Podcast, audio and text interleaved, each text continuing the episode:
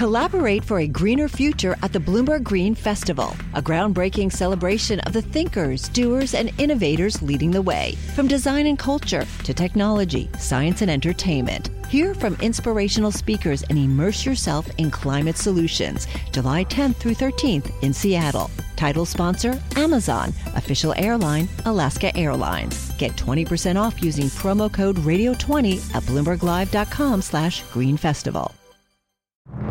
It does show the sort of strain that the market is under this winter. It's very rare to hear the chief economist of the Bank of England being so frank about Brexit. I think that what's more problematic for policy in the UK is following these basics uh, so that people make decisions on the basis of uh, the full picture. Stephen, I would like to have a small rant. Oh, just a small one. That's a relief.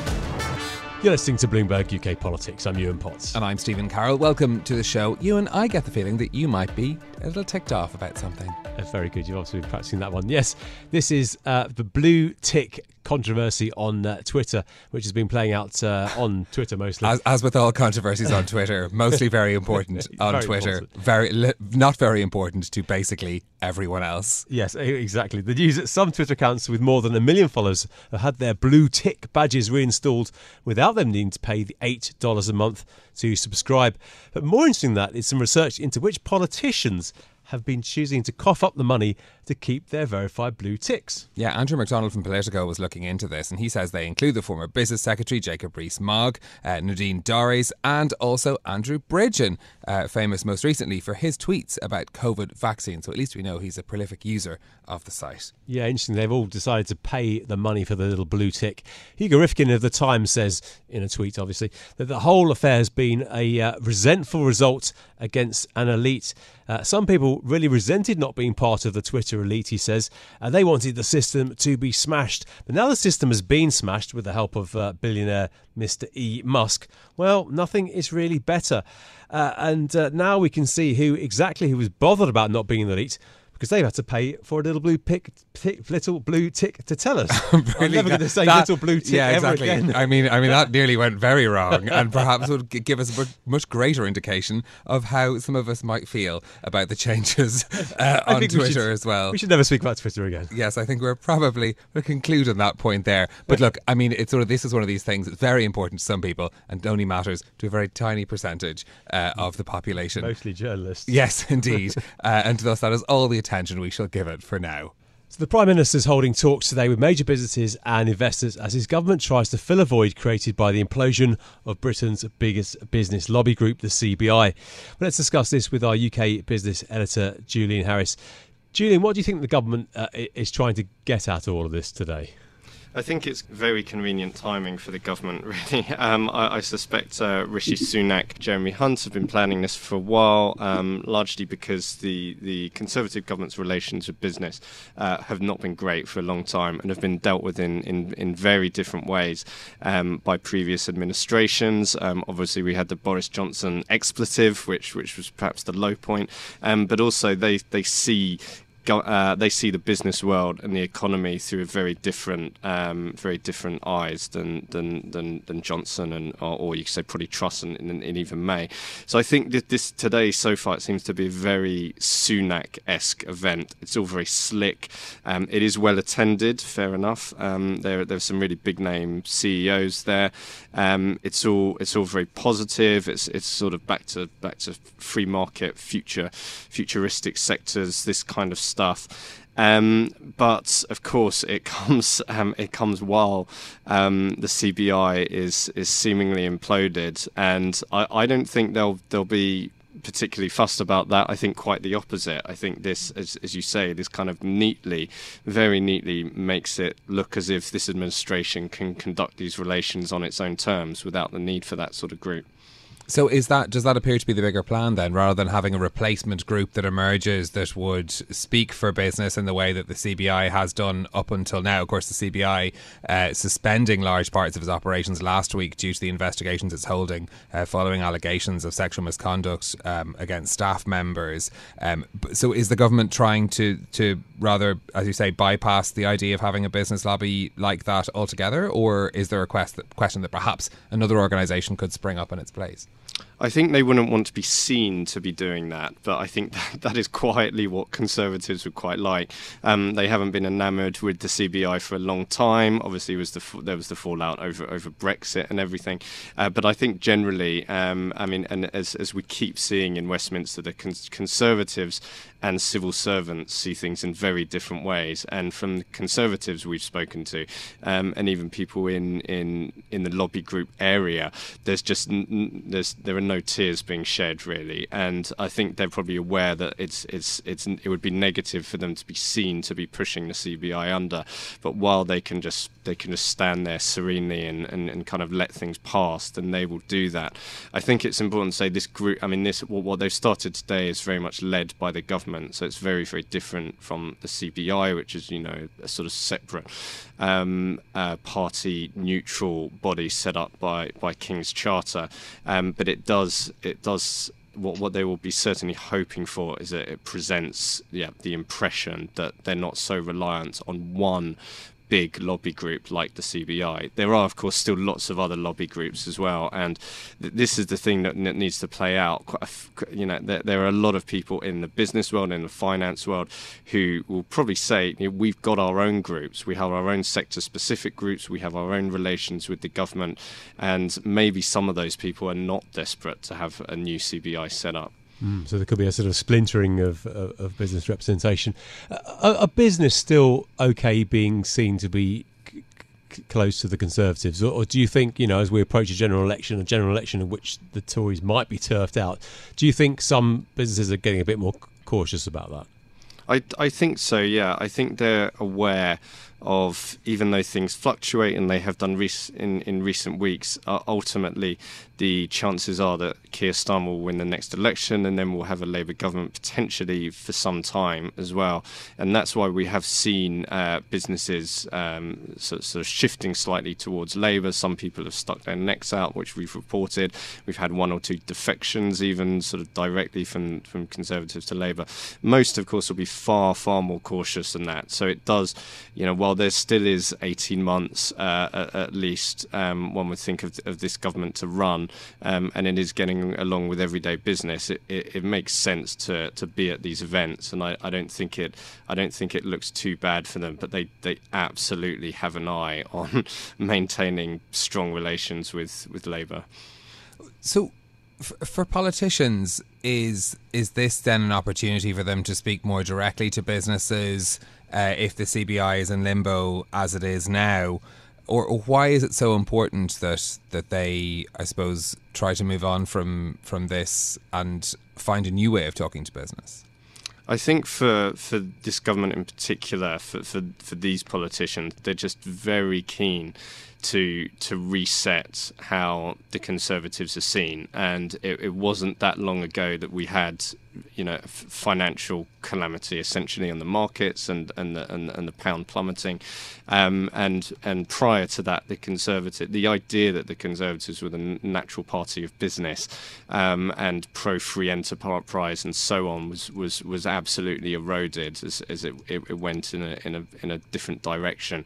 And and certainly for for Sunak and Hunt, this this is the example to reinstate that. And the Prime Minister has been very heavy on that rhetoric this morning and t- talking about how he he will be unash- you know he is unashamedly pro business and enterprise. Whether you're talking about big companies or small companies, he's not trying to kind of um, couch it as as politicians still do.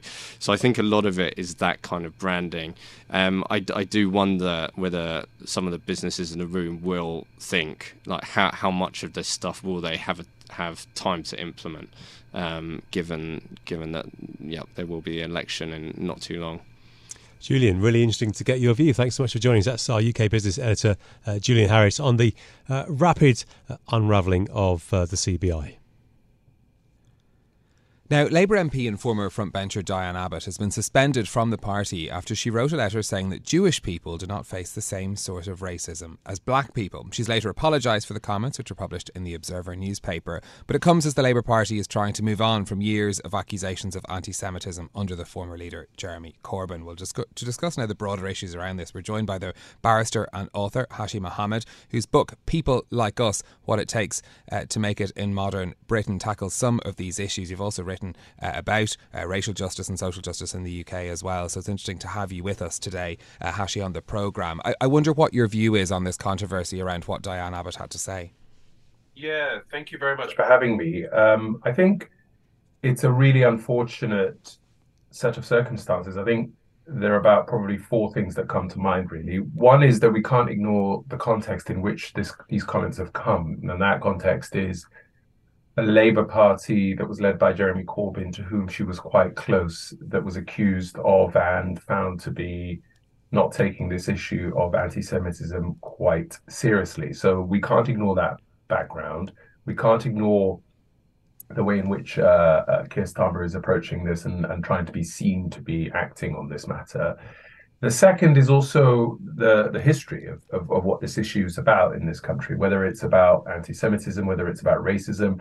The history that we have in this country is that we really haven't been able to grapple with this issue in a way that we can have a adult conversation and have a meaningful conversation without people sort of either saying that you mean this or you mean that and unable to give each other the benefit of the doubt and have that debate in good faith. Third was just about this question of of of the ability to not appreciate that if you are going to talk about racism against black people, you shouldn't sort of invalidate the racism and the prejudice that other communities might face. And it's what I call the sort of grievance uh, uh, Olympics, whereby if you were to try and talk about the racism that's affecting one particular group of people, it doesn't mean that the racism that faces the travelers, the prejudice that faces the Jewish people and the Jewish community is somehow less important or less valid or less prevalent. And again, it's that ability to not have that final conversation to to to have that. And then the final thing is just just generally at the moment, people are much quicker to take offense, much quicker to want to say you're wrong, much quicker to disagree, and much much more uh, likely to get clicks and, and and sort of engagement on that basis rather than trying to find common ground and being giving people the benefit of the doubt. So that's what I think is the context of this really. Did Labour then, in your view, make the right decision by suspending her? I mean, Diane Abbott is a role model for many people. She's the longest serving black MP in Parliament. She's someone who has been uh, blazed a trail in her own way throughout her career. Yeah, I think the Labour Party has made a decision that is politically savvy, but I don't necessarily consider it to be a useful decision for how we advance the ability to have a conversation about this issue. Diane Abbott was the first uh, black woman to be elected to parliament, one of four black people to be elected to parliament uh, in 1987. She has an enormous amount of respect and cachet within the communities that she has helped out in Hackney, within the Labour Party, within the Black community. And so it, it, it, might have been a bit more wise for the Labour Party to have been careful about how they would have reacted to this. But again, a Labour Party that's trying to distance itself from Jeremy Corbyn, a Labour Party that's trying to get elected, a Labour Party that is attempting to look that it's acting and not dithering, this sort of thing makes sense. So it's politically savvy, but I don't think it helps us in being able to have a much better conversation, a much wiser way of discussing this very thorny and very difficult issue. Looking at the wider context, I know this is something you've written about before. The the Sewell uh, Commission report on on racism or the lack of racism in this country, something which plenty on on the left have criticised. The, the report did reflect the views of some black and minority ethnic people in Britain, didn't it? That, that, Britain is a place of, of opportunity. Are, are, you are you sort of totally against the, the, the broad thrust of the, the Sewell report? I, I'm I was against. Again, as a lawyer, you might be uh, you might appreciate that I'm very careful with my own words. Would I say I was against the total thrust of it? I think I was. Yes, I think I would say I was against the total thrust of it. But was I against the whole report and everything that it had in it? Absolutely not. Uh, the the general point that it was trying to convey in that we've made progress in this country, that we are much better at, uh, at helping um, uh, people of minority backgrounds than most of our European neighbors and certainly the Americans. Um, are we just generally a better society than we were when Stephen Lawrence died and we had the Macpherson report? Absolutely. But has there are there continuing issues? Yes. Have some things gone back? Uh, absolutely. Are we still seeing black people being disproportionately stopped and searched or killed? Are we seeing black women disproportionately dying uh, during childbirth? Are we seeing uh, a disproportionate amount of uh, prejudice when it comes to your name on a CV. Uh, try being a black guy with a Muslim name called Hashi Mohamed and applying to a very elitist profession like the bar. I mean, so the, the notion that we have made progress is absolutely correct. But what I thought the Sewell report did was that it was basically a political positioning of a conservative government that was very keen on just papering over the major fault lines that exists and then overstating the progress that we've made. And that's my issue with the Sewell report. Well, how the, do then we get to, as you put it, a position where we can have an adult conversation about race in Britain in 2023? What, how should we frame that conversation, and how do we, I suppose, take it out of the context of, of reports like the Sewell report, which which you've criticised, and what what we see on social media and that sort of knee jerk reaction that you talked about a little earlier that we see in in in many different spheres? Yeah, I think that that's quite easy to do the first thing you've got to acknowledge is as a society, we've made a huge amount of progress, but we still have much more to do. And so the idea that somehow we will get to a point where no racism exists, where there is no longer any prejudice, where that nobody will ever be discriminated based on uh, an accident of birth is nonsense. And so we've got to stop thinking that we will ever get to a point where this issue is no longer an issue the problem of racism and prejudice generally has been around for the dawn of time. It's the way humans react to each other. It's the way that we understand each other, frankly. It's the way we differentiate from one another. So the first thing to note is just we make we've made a huge amount of progress and we've still got much more to do, but we're never going to get to a point where we think we've arrived. That's another big fundamental error that most people make when it comes to trying to understand this issue. The second is that, you know, the idea that minority groups cannot be racist or prejudicial or that their policies, political ideas, and actions are, are somehow immune or neutral because they might be black or brown is nonsensical. Take Suella Braverman, take Rishi Sunak, and think about their policies and the kind of things that they've been talking about, whether it's Rwanda or British Pakistani men and grooming gangs, the notion that somehow what they're saying could not be prejudicial or racist because they happen to be brown people who are children of immigrants is absolutely bogus. And so again, you know, the white folk of society do not have a monopoly on racism. And that's another aspect of the conversation that is often papered over and misunderstood. The next uh, uh, uh aspect of this is that we need to be careful with our words. Words matter. Words make a difference. Words hurt, bruise, and have long-lasting effects on society, particularly if they are mentioned and or uttered by people of huge influence in our society, a home secretary, a prime minister, uh, a boss, a, a manager, uh, and so on. And so for me, it's acknowledging the fact that we've made a huge amount of progress, but that we are never ever going to eradicate racism completely. White people don't have a, a monopoly on what it means to be racist words matter and what that looks like involves being very careful about what you say and how you say it. And then finally, just being candid about our own specific problems without being influenced by the French or the Americans, but British society specifically as we currently stand and as we are doing. It's an enormous amount of amazing progress to see a prime minister and a home secretary who are incredibly powerful people who happen to be minorities themselves but are they making progress to this society when they talk the way that they do and they act the way that they act? Are they genuinely making progress? Because I think that's a massively lost opportunity. They could stand there and say, We've done a lot, but we've got much more to do. But these are the actions we're taking, and this is why we're taking them without wanting to vilify a specific group of people. Hashi, really interesting to get your thoughts. Hashi Mohamed, uh, author of People Like Us What It Takes to Make It in Modern Britain. Thanks so much for joining us on the show. Several nations have ramped up efforts to evacuate their citizens from war torn Sudan. Countries including the UK and the US have organised rescue efforts. The World Health Organization says that more than 420 people have died and at least 3,700 others have been injured amid intense fighting between Sudan's army and the Rapid Support Forces militia. Let's speak to Bloomberg's Simon Marks, who covers East Africa for us. Um, Simon, can you please explain the background to this latest flare up of violence and what exactly is happening in Sudan? Sudan now? Well, as of this morning, I've been speaking to the few residents who do have access to internet in the city, and there is still violence raging.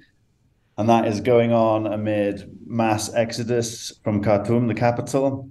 Many people are heading north towards Egypt, others are taking a road east towards Port Sudan, where they're hoping to get boats out uh, across the Red Sea. And all of this really began on April 15. That's when this current conflict broke out. But it comes after many, many months, even years of growing tensions between these two generals. Um, Burhan came to power after the fall of Omar al Bashir, the former dictator. And he was head of the Sudanese armed forces. Meanwhile, you have Mohammed Hamdan Dagalo, who is the head of a paramilitary group called the Rapid Support Forces, which gained power under the former dictator by helping the government quash dissent, mainly in Darfur, but also in central areas of Sudan. And over recent years, he's had a lot of backing from Gulf states and others in the region to really grow into a massive military power in the country. Simon, what's the situation like uh, on the ground? What's what's what's it like for ordinary Sudanese? I read in your piece that there's only two percent of connectivity to the internet across the country. Yeah, um, quite amazingly, people have had access to data on their phones up until now. But beyond that, the situation is really devastating. The majority of hospitals so 90% of hospitals are just not functioning, and the remaining 10% are really hanging on for everything they've got. Um, supplies are running low. There's no water in many parts of the city, running water. So people are really scrambling to buy bottled water. Food is also running low. You know, Sudan is one of Africa's poorest countries anyway and their health system's always been teetering on the edge. So this has really plunged it into a complete crisis.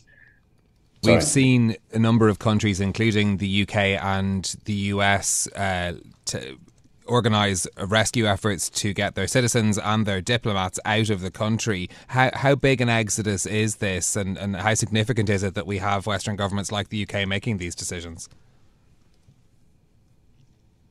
Well, the situation had become so dire in the city, and many diplomats and UN officials had been actually injured or assaulted in what was happening. So I think the international community took a decision at some point that they just had to get their key staff out.